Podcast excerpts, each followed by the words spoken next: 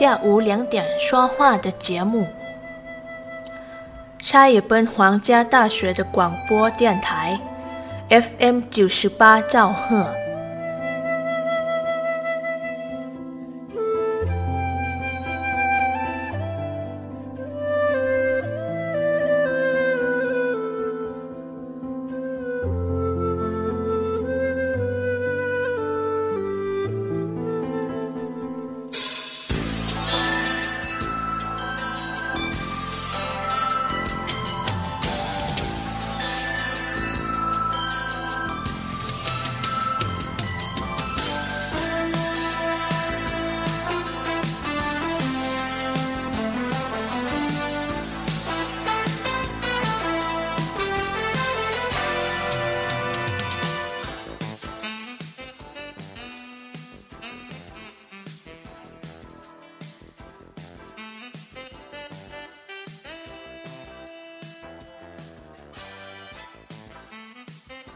สวัสดีค่ะทุกฝั่งคะต้อนรับเข้าสู่ช่วงเวลาของรายการคุยกัน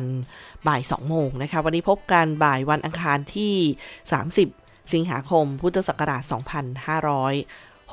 2565 ค่ะ ดิฉันตุกธนาธรทำหน้าที่ดำเนินรายการ FM 98 MHz สถานีวิทยุ มหาวิทยาลัยราชภัฏชัยภูมิค่ะ ติดตามทางเพจ Facebook CPRU Radio 98 MHz และที่พอดแคสต์คุยกันบ่าย 2 โมง พร้อมทั้งวิทยุออนไลน์ที่ CPRU Radio นะคะทุกฟังค่ะ ส่วนฝนฟ้าช่วงนี้ก็ยังคงต้องติดตามแหละนะคะแต่บ้านเราอาจจะมีห่างๆไปบ้าง แต่รอบนอกบอกว่ารายงานเข้ามาเนี่ยยังมีฝนตกกันอยู่ช่วงนี้ก็ต้องดูแล้วค่ะทั้งผลผลิตทั้งการเก็บบ้านเก็บเรือนนะเพราะว่าที่ลุ่มดำหรือว่าที่ใกล้ ทางน้ำไหลเนี่ยก็ต้องระมัดระวังกันเหมือนเดิมค่ะ ส่วนข่าวที่จะนำมาพูดคุยกันในวันนี้นะคะ ก็มีประเด็นจากทางรัฐบาลค่ะ ที่ได้มีการเร่งช่วยแรงงานนอกระบบ 21 ล้านคนนะคะโดยเมื่อวันที่ 29 สิงหาคมที่ผ่านมาพลโทพัชพัชศักดิ์ขออภัยนะคะ ปฏิรูปานนท์ผู้ช่วยโฆษกรอง นายกรัฐมนตรี ท่านได้บอกว่าพลเอกประวิตยวงสุวรรณรองนายกรัฐมนตรีเนี่ยได้เป็นประธานการประชุม คณะกรรมการบริหารจัดการแรงงานนอกระบบแห่งชาติ หรือที่เรียกว่าคอนอชอครั้งที่1ทับ2565 ที่ห้องประชุมมูลนิธิอนุรักษ์ป่ารอยต่อ 5 จังหวัด ผ่านสื่ออิเล็กทรอนิกส์ค่ะ ซึ่งที่ประชุมก็ได้รับทราบผลการดำเนินงานด้านการบริหารจัดการแรงงานนอกระบบ ประจำปี 2564 ซึ่งมีการส่งเสริมคุ้มครองและพัฒนาคุณภาพชีวิตแรงงานนอกระบบจำนวน 67 โครงการ 67 กิจกรรม มีแรงงานนอกระบบที่ได้รับการยกระดับคุณภาพชีวิตไป 16 ล้าน8 7 6 6 6 0 คน ก็ ประมาณ 5,736 ล้านบาท มีไรายได้เพิ่มขึ้นเฉลี่ย 6,853 บาทต่อเดือน คิดเป็นร้อยละ 4 ของไรายได้ในปี 2563 เฉลี่ย6,586 บาทต่อเดือน แล้วก็รับทราบผลการดำเนินงานโครงการพัฒนาการ ตลาดสินค้ากลุ่มผู้ทำการผลิตที่บ้าน หลังการแพร่ระบาดของโควิด -19 ภายใต้ความร่วมมือของมูลนิธิ เพื่อการพัฒนาแรงงานอาชีพ หรือที่เรียกว่าโฮมเน็ต ซึ่งมีแรงงานนอกระบบได้รับประโยชน์ไป 1,160 คน มีรายได้เฉลี่ยต่อเดือน 4,500 บาทเพิ่มขึ้นร้อยละ 80 ของรายได้ ก่อนการระบาดโควิด -19 เฉลี่ยต่อเดือนที่ 2,500 บาท รวมทั้งรับทราบความคืบหน้า กับร่างพระราชบัญญัติส่งเสริมการพัฒนาคุณภาพชีวิต และคุ้มครองแรงงานนอกระบบ ซึ่งจะแล้วเสร็จภายในเดือนตุลาคมปีนี้ค่ะจากนั้นที่ประชุมก็ได้พิจารณาเห็นชอบ ร่างแผนปฏิบัติการด้านการบริหารจัดการแรงงานนอกระบบ พุทธศักราช 2566 ถึง 2570 โดยกระทรวงแรงงานได้ร่วมกับมหาวิทยาลัยธรรมศาสตร์ และภาคส่วนที่เกี่ยวข้องจัดประชุมเชิงปฏิบัติการ และร่วมกำหนดวิสัยทัศน์แรงงานนอกระบบ มีศักยภาพสูง มีงานทำได้รับการคุ้มครอง และมีหลักประกันทางสังคมที่ดี เพื่อกำหนดทิศทางในการดำเนินการต่อไปค่ะซึ่งพลเอกประวิทย์ก็ย้ำว่าทุกหน่วยงานได้ทำให้นำแผนปฏิบัติการที่ผ่านการเห็นชอบแล้ว ไปสู่การปฏิบัติ ให้เกิดผลเป็นรูปธรรมแล้วก็เร่งผลักดันกฎหมายส่งเสริมการพัฒนาคุณภาพชีวิต และคุ้มครองแรงงานนอกระบบโดยเร็ว เพื่อให้แรงงานได้รับการคุ้มครอง และมีคุณภาพชีวิตที่ดีขึ้น พร้อมทั้งประชาสัมพันธ์เชิญชวน ประชาชนให้ขึ้นทะเบียนแรงงานนอกระบบ เพื่อเป็นฐานข้อมูลสำหรับการช่วยเหลือ เยียวยาอย่างทันท่วงทีต่อไป ซึ่งท่านก็บอกว่าขอบคุณทุกหน่วยงานที่มีจัดการทำแผนปฏิบัติการดังกล่าว ซึ่งเป็นไปตามนโยบายเร่งด่วนของรัฐบาลพลเอกประยุทธ์จันโอชา นายกรัฐมนตรีที่ต้องการให้ทุกภาคส่วน มีส่วนร่วมในการพัฒนาประเทศ และช่วยเหลือประชาชนทุกกลุ่ม ทุกพื้นที่ให้มีความอยู่ดีกินดีอย่างยั่งยืนค่ะท่านผู้ฟังคะสำหรับจังหวัดชัยภูมิค่ะ ก็มีเรื่องราวน่าสนใจนะคะที่คุณสุทธิพงศ์สุริยะ ฟู้ดสไตลิสต์นะคะหรือว่าคุณขาบ ซึ่งเป็นฟู้ดสไตลิสต์แนวหน้าเมืองไทย เป็นเจ้าของรางวัลออสการ์ระดับโลก ค้นหาตัวเองจนเจออโดยได้ทำสิ่งที่ถนัด แล้วก็ประสบความสำเร็จ กลับมาช่วยคนไทยค่ะ ให้มีโอกาสเพิ่มมูลค่าจากอาหารพื้นบ้านธรรมดา ให้มีคุณเขาเรียกมูลค่าจากการท่องเที่ยว ซึ่งทางเพจชัยภูมิดี แล้วก็สำนักงานประชาสัมพันธ์จังหวัดชัยภูมิก็ขอชื่นชม แล้วก็ดีใจกับชาวชัยภูมิที่มีโอกาสในปีนี้ 20 ร้าน 20 เมนูค่ะ ซึ่งฟู้ดสไตลิสต์แนวหน้าเมืองไทย ได้บอกว่าชัยภูมิเนี่ยมีซอฟต์พาวเวอร์เรื่องอาหารพื้นถิ่น แล้วก็ภาคเครื่องแต่งกาย หากจับทั้งสองอย่างนี้ได้ ถ้าจับทั้งสองอย่างนี้ได้ เงินจะเข้ามาชัยภูมิอย่างมหาศาลนะคะคุณขาบ สุทธิพงศ์ได้กล่าวไว้ แล้วก็ฟู้ดสไตลิสต์แนวหน้าเมืองไทยท่านนี้ ซึ่งเป็นเจ้าของรางวัลออสการ์ระดับโลกมาช่วยชาวชัยภูมิสร้างสรรค์ เมนูอาหารพื้นบ้านและผ้าเครื่องแต่งกาย ภายใต้คอนเซปต์ local สู่เลยค่ะ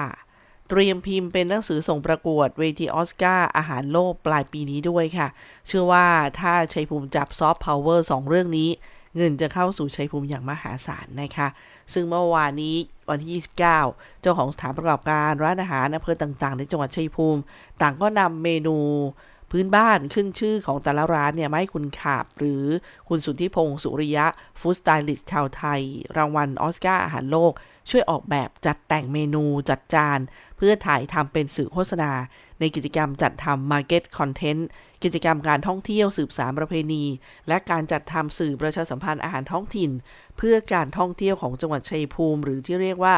Taste of ชัยภูมิ ของสำนักงานการท่องเที่ยว และกีฬาจังหวัดชัยภูมิจัดขึ้นเป็นเป็นที่แรกนะคะหวังช่วยกระตุ้นให้เกิดมูลค่าเพิ่ม จากการท่องเที่ยว ดึงนักท่องเที่ยวต่างประเทศเข้ามาลิ้มลองรสชาติของอาหารพื้นบ้าน แล้วก็จับจ่ายใช้สอยซื้อสินค้าโอท็อปเสื้อผ้าพื้นเมืองของที่ระลึก ให้คนไทยได้มีรายได้เพิ่มขึ้นหลังเปิดประเทศนะคะคุณขาบหรือคุณสุธิพงศ์สุริยะฟู้ดสไตลิสต์แนวหน้าเมืองไทยเนี่ยนะคะหรือท่านอาจารย์ขาบเนี่ยบอกว่าการทำงานวันนี้เนี่ยใช้สโลแกนว่าจาก localสู่เลอค่า คือการสร้างสารอาหารพื้นบ้าน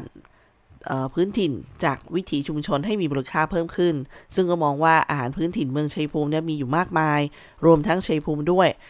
หมายถึงว่าเมืองไทยด้วยชัยภูมิด้วย ซึ่งอาหารพื้นบ้านของชัยภูมิมีความหลากหลาย รสชาติดีทำอย่างไรที่จะให้อาหารที่มีรสชาติดีอยู่แล้วเนี่ยมีความน่าสนใจมากกว่ารสชาติ โดยการออกแบบให้อาหารมีความหวาน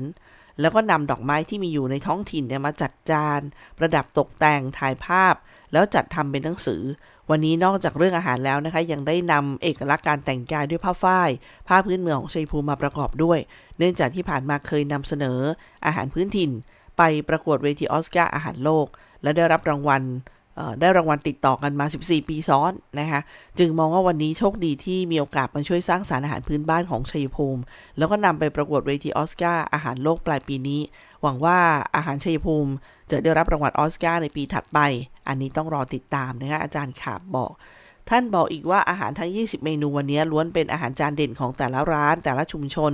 อาหารเหล่านี้จะเป็นอาหารที่สร้างสรรค์ แล้วก็ตอบโจทย์นักท่องเที่ยวที่จะเข้ามาเที่ยวในชัยภูมิ เมื่อนักท่องเที่ยวเข้ามานอกจากจะได้ไปดูสถานที่ท่องเที่ยวแล้ว สิ่งหนึ่งที่จะได้รับก็คือได้มาสัมผัสกับรสชาติของอาหาร วิถีถิ่น ทั้งอาหารว่าง อาหารหวาน ซึ่งมีความหลากหลายมาก ในความหลากหลายนั้นเมื่อมาอยู่ในมือฟู้ดสไตลิสต์แล้ว ต้องเอาให้อยู่ คือไม่ใช่อิ่มด้วยท้องอย่างเดียว ต้องให้อิ่มด้วยตา คือความสวยงามด้วย เชื่อว่าเมื่อโครงการนี้ผ่านไปเมนูอาหารเหล่านี้ จะถูกเผยแพร่ออกไปทั่วโลก แล้วก็จะเป็นซอฟต์พาวเวอร์หรืออำนาจอ่อน หมายถึงความสามารถในการดึงดูด แล้วก็สร้างการมีส่วนร่วม โดยไม่ต้องบังคับหรือให้เงิน ในปัจจุบันใช้ในกรณีของการเปลี่ยนแปลง และสร้างอิทธิพลต่อความคิดของสังคม และประชาชนในประเทศอื่น โดยอาศัยทรัพยากรพื้นฐาน 3 ประการก็ได้แก่วัฒนธรรม ค่านิยมทางการเมือง นโยบายต่างประเทศ ที่ทุกหน่วยงานจะต้องเข้ามาช่วยกันผลักดัน ให้เดินหน้าต่อไป Soft power ที่เห็นได้ชัดของชัยภูมิ มีอยู่ 2 อย่างคืออาหารพื้นบ้าน และผ้าเครื่องแต่งกาย ถ้าชัยภูมิจับซอฟต์พาวเวอร์ทั้งสองอย่างนี้ได้ เงินจะเข้าชัยภูมิอย่างมหาศาล จึงของฝากขอฝากให้หน่วยราชการได้ให้ความสำคัญกับเรื่องนี้นะคะท่านอาจารย์ขาบหรือว่านายสุทธิพงศ์สุริยะ ซึ่งเป็นฟู้ดสไตลิสต์แนวหน้าของเมืองไทยนะคะคว้ารางวัลมาหลายปีกับเวทีออสการ์ พักกันสักครู่ค่ะท่านผู้ฟังค่ะ มหาวิทยาลัยราชภัฏชัยภูมิ เปิดรับสมัครนักศึกษาหลักสูตร วิศวกรรมศาสตร์ สาขาวิชาวิศวกรรมการผลิต โดยมุ่งเน้น ในการเพิ่มทักษะความรู้ด้านวิศวกรรมศาสตร์ ให้กับนักศึกษา ในระดับวิชาชีพชั้นสูง ทางด้านวิศวกรรมศาสตร์ขยายโอกาสทางการศึกษา ด้านวิศวกรรมศาสตร์ ให้กับเยาวชนในท้องถิ่น และพื้นที่ใกล้เคียง เพิ่มศักยภาพแก่ประชาชนในท้องถิ่น ให้ดำรงชีพ โดยพึ่งพาตนเอง พร้อมทั้งเสริมสร้างสมรรถนะในวิชาชีพอย่างเป็นรูปธรรม สอบถามโทร 085 102 0491 087 456 9889 และ 082 453 3052 หรือที่เว็บไซต์ cpru.ac.th มิติใหม่แห่งการศึกษา มหาวิทยาลัยราชภัฏชัยภูมิ มุ่งสร้างบัณฑิตคุณภาพ จากอุตสาหกรรมภูมิภาค สู่อุตสาหกรรมอาเซียน และส่งเสริมการพัฒนาท้องถิ่นข่าวดีเรียนปริญญาตรีที่คณะบริหารธุรกิจ มหาวิทยาลัยราชภัฏชัยภูมิ หลักสูตรบริหารธุรกิจบัณฑิต สาขาวิชาบริหารธุรกิจ วิชาเอกการจัดการ วิชาเอกธุรกิจดิจิทัล วิชาเอกการเงิน และสาขาวิชาการท่องเที่ยวและบริการ เรียนทฤษฎีแค่ 3 ปี จากนั้นไปฝึกสหกิจศึกษาณสถานประกอบการ หรือหน่วยงานจริงอีก 1 ปีทำให้มีโอกาสที่จะได้งานเร็วขึ้น งานดีเงินดี และอยากมีธุรกิจเป็นของตนเอง ต้องเรียนบริหารธุรกิจ ว่าแต่สมัครเรียนกันหรือยัง เพิ่มเติมโทร 081 544 7644 เลือกเรียนบริหารธุรกิจ เลือก CPBS CPRU ท่านผู้ฟังคะสำหรับรายการของเรานะครับวันนี้ที่มหาวิทยาลัยราชภัฏชัยภูมิก็เริ่มต้นด้วยการบอกบุญบุญใหญ่นะคะที่พระบาทสมเด็จพระเจ้าอยู่หัวทรงพระกรุณาโปรดเกล้า พระราชทานผ้าพระกฐินให้กับมหาวิทยาลัยราชภัฏชัยภูมิค่ะ ตามที่ขอพระราชทานเพื่อน้อมนำไปถวายพระสงฆ์จำพรรษา การท่วนไตรมาสซึ่งจะปีนี้ก็จะเป็นที่วัดชัยสามหมอพระอารามหลวงนะคะถนนชัยภูมิภูเขียวตำบลช่องสามหมออำเภอแก้งเคราะห์จังหวัดชัยภูมิในวันที่ 3 พฤศจิกายนนี้ค่ะ เชิญร่วมเป็นเจ้าภาพนะคะที่บัญชีนะคะของธนาคารกรุงไทยสาขาชัยภูมิ ชื่อกระถินพระราชทาน มหาวิทยาลัยราชภัฏชัยภูมิ เลขที่บัญชีค่ะ 307 3 180 621 307 3 180 621นะคะ อันนี้ก็จะเป็นบอกบุญเริ่มต้นรายการเลย สอบถามเพิ่มเติม 044 นะคะ เดี๋ยวสักครู่หนึ่ง จะดูหมายเลขโทรศัพท์ให้ท่านฟังนะคะ 044 815 111 นะคะ 044 815 111 ต่อ 0 หรือ 6102 เผื่อจะสอบถามรายละเอียดค่ะหรือที่ท่านอาจารย์ทมนวัน 061 025 1333 แล้วก็ที่คุณอรุณี ปราพยักษ์ 061 165 2563 และที่คุณชานิ ขออภัยชานิพา นะคะ064 582 4229 ค่ะเผื่อท่านฟังจะร่วมกองบุญนี้นะคะ เป็นร่วมเป็นเจ้าภาพกระถินพระราชทานค่ะ จังหวัดชัยภูมิเชิญชวนพี่น้องชาวชัยภูมิ และผู้สนใจสมัครเข้าร่วมกิจกรรม เดินวิ่งปั่น ป้องกันอัมพาตแสงนำใจไทยทั้งชาติครั้งที่ 8 นะคะ เพื่อการกุศล รายได้สมทบทุนมูลนิธิ ศูนย์โรคหลอดเลือดสมองสิริราช ในวันที่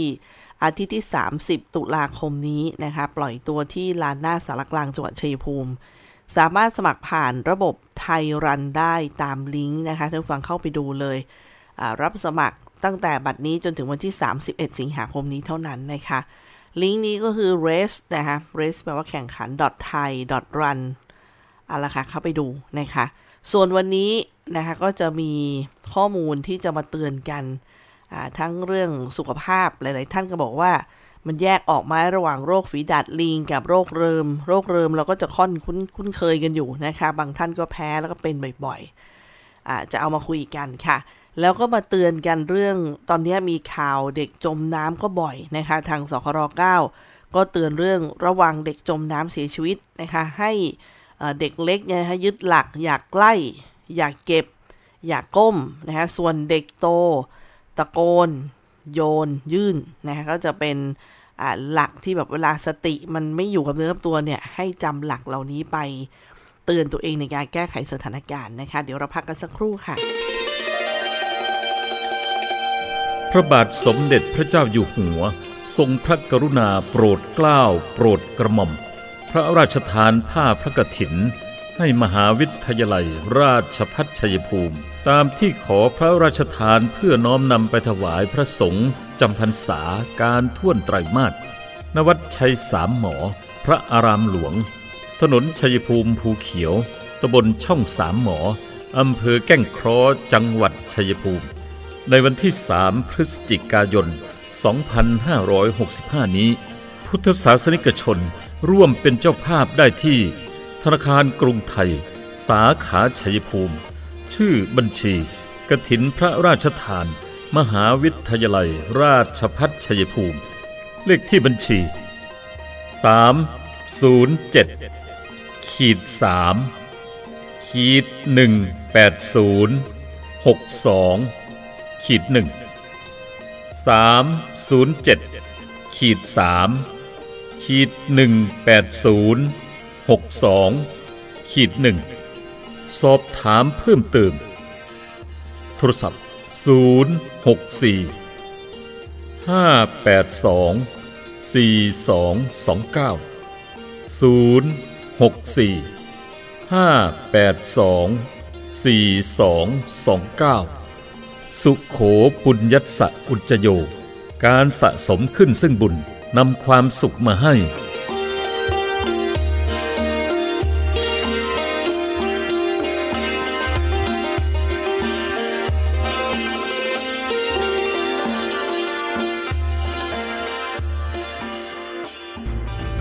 ราะเรามีหน้าที่กำกับดูแลบริษัทประกันภัย ตัวแทนและนายหน้าประกันภัยให้มั่นคงโปร่งใส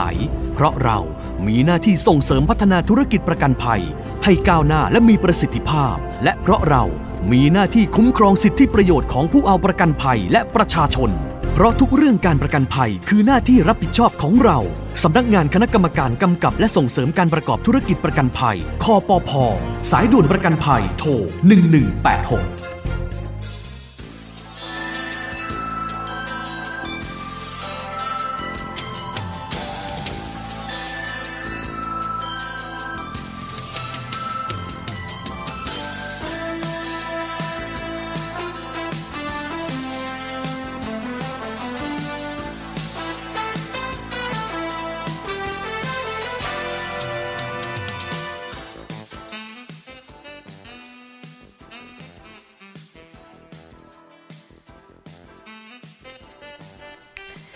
นทางมาถึงช่วงท้ายรายการคุยกันบ่าย2โมงค่ะท่านผู้ฟังคะเรามาติดตามเรื่องนี้กัน มีข่าวแปลข่าวที่ส่งเข้ามาจากศูนย์ต่อต้านข่าวปลอมกระทรวงดิจิทัล บอกว่ามีประเด็นที่บอกว่าอย่าแชร์นะคะอย่างเช่น กรุงไทยเปิดให้กู้ยืม 5 เท่าของไรายได้ ผ่านไลน์นะคะจะมีการส่งลิงก์แบบนี้เข้ามา บอกว่าตามที่มีการเผยแพร่ข้อมูลในสื่อสังคมออนไลน์ที่เกี่ยวกับประเด็นเรื่องกรุงไทย เปิดให้กู้ยืม 5 เท่า ของรายได้ผ่านไลน์ทางศูนย์ต่อต้านข่าวปลอมก็ดำเนินการตรวจสอบข้อเท็จจริงกับธนาคารกรุงไทย ก็ได้ทราบว่าประเด็นดังกล่าวนี่เป็นข้อมูลเท็จนะคะ จากกรณีที่มีผู้โพสต์ข้อความผ่านสื่อสังคมออนไลน์เกี่ยวกับ ประเด็นเรื่องกรุงไทยเปิดให้กู้ยืม5เท่าของรายได้ผ่านไลน์ทางธนาคารกรุงไทยได้ชี้แจงว่าเป็นข้อมูลเท็จ เป็นการแอบอ้างชื่อ แล้วก็นำโลโก้ของธนาคารไปเชิญชวน กู้เงิน พร้อมแนบลิงก์สมัครสินเชื่อให้ให้กับประชาชนเกิดความสับสน โดยธนาคารไม่มีส่วนเกี่ยวข้องตามที่แอบอ้างแต่อย่างใดค่ะ หากสงสัยหรือว่าต้องการข้อมูลเพิ่มเติม กรุณาติดต่อกรุงไทย Contact Center 02 111 1111 ค่ะ อีกเรื่องหนึ่งที่บอกว่าอย่าแชร์เลยนะคะมีเยอะมาก จากที่มีการส่งข้อความชวนเชื่อ เกี่ยวกับวัยหนุ่มสาวที่สุขภาพดี ค่าความดันจะอยู่ที่ 120ทับ80 ก็คือค่าบน 120 ค่าล่าง 80อันนะคะผู้สูงวัยที่แข็งแรงความดันอยู่ที่ 140 ทับ90 นะคะทางศูนย์ต่อต้านข่าวปลอมก็ไปตรวจสอบข้อเท็จจริงกับโรงพยาบาลราชวิถีกรมการแพทย์ กระทรวงสาธารณสุข ได้พบว่าประเด็นดังกล่าวเนี่ยเป็นข้อมูลเท็จค่ะ จากกรณีนี้นะคะทางโรงพยาบาลราชวิถีกรมการแพทย์ กระทรวงสาธารณสุขก็ตรวจสอบโพสต์นี้ แล้วก็ชี้แจงมาว่าข้อเท็จจริงนี้ จากเนื้อหา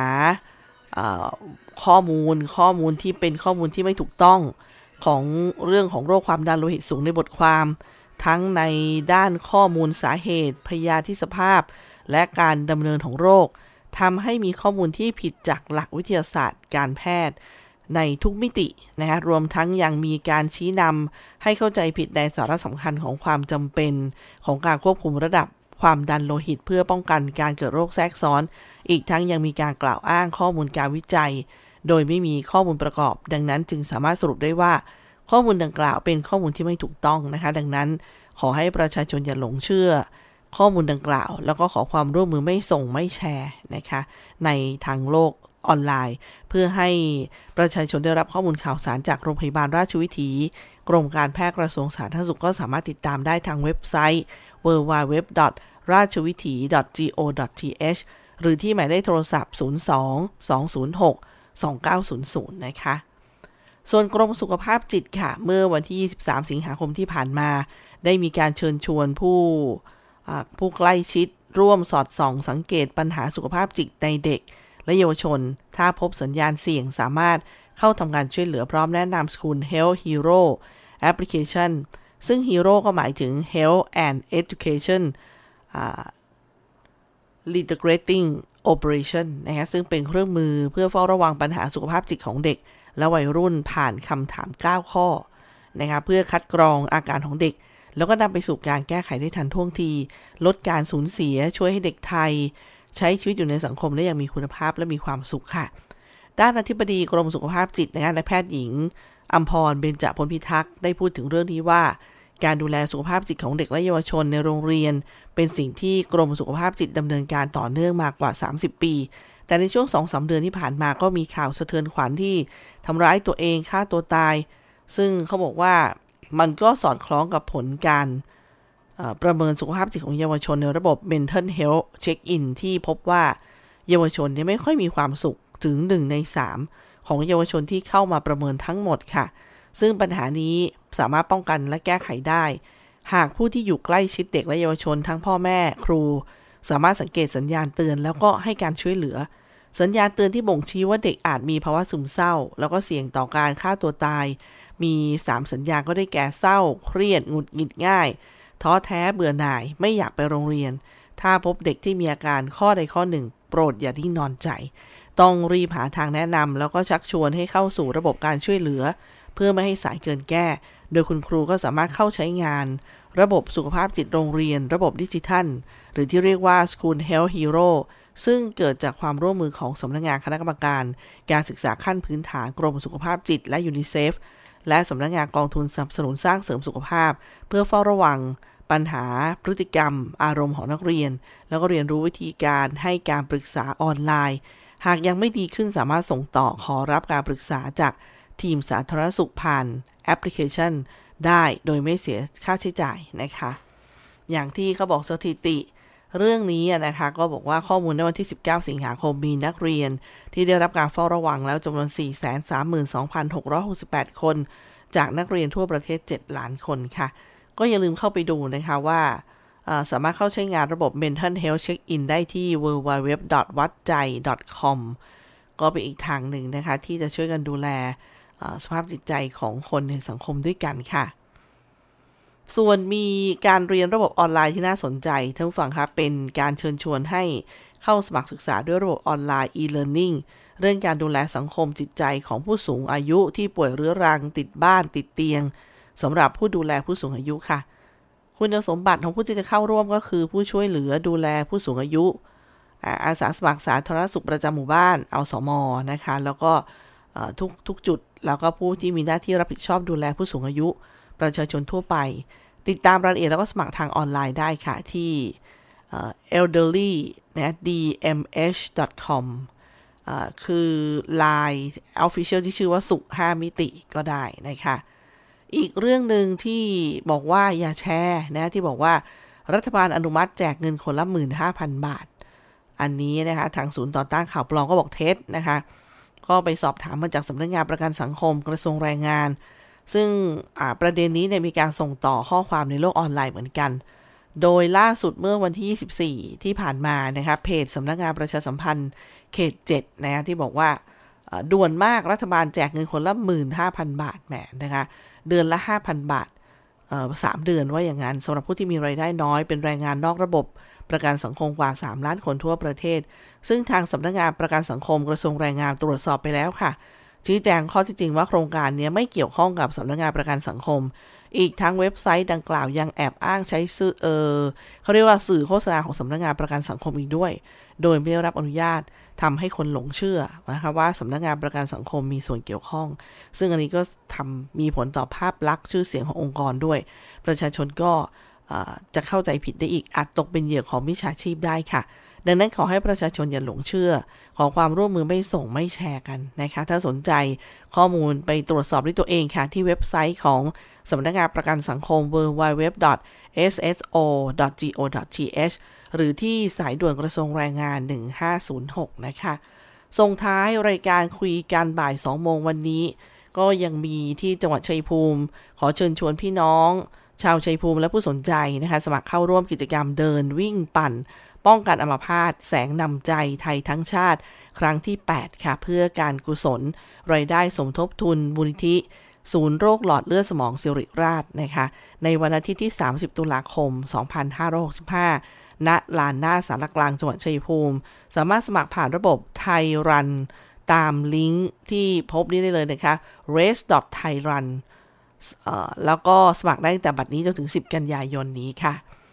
วันนี้หมดเวลาของรายการคุยกันบ่าย 2 โมงนะคะ ดิฉันตุ๊กธนาธรทำหน้าที่ดำเนินรายการ ขอบคุณที่ติดตามรับฟังนะคะ วันนี้สวัสดีค่ะ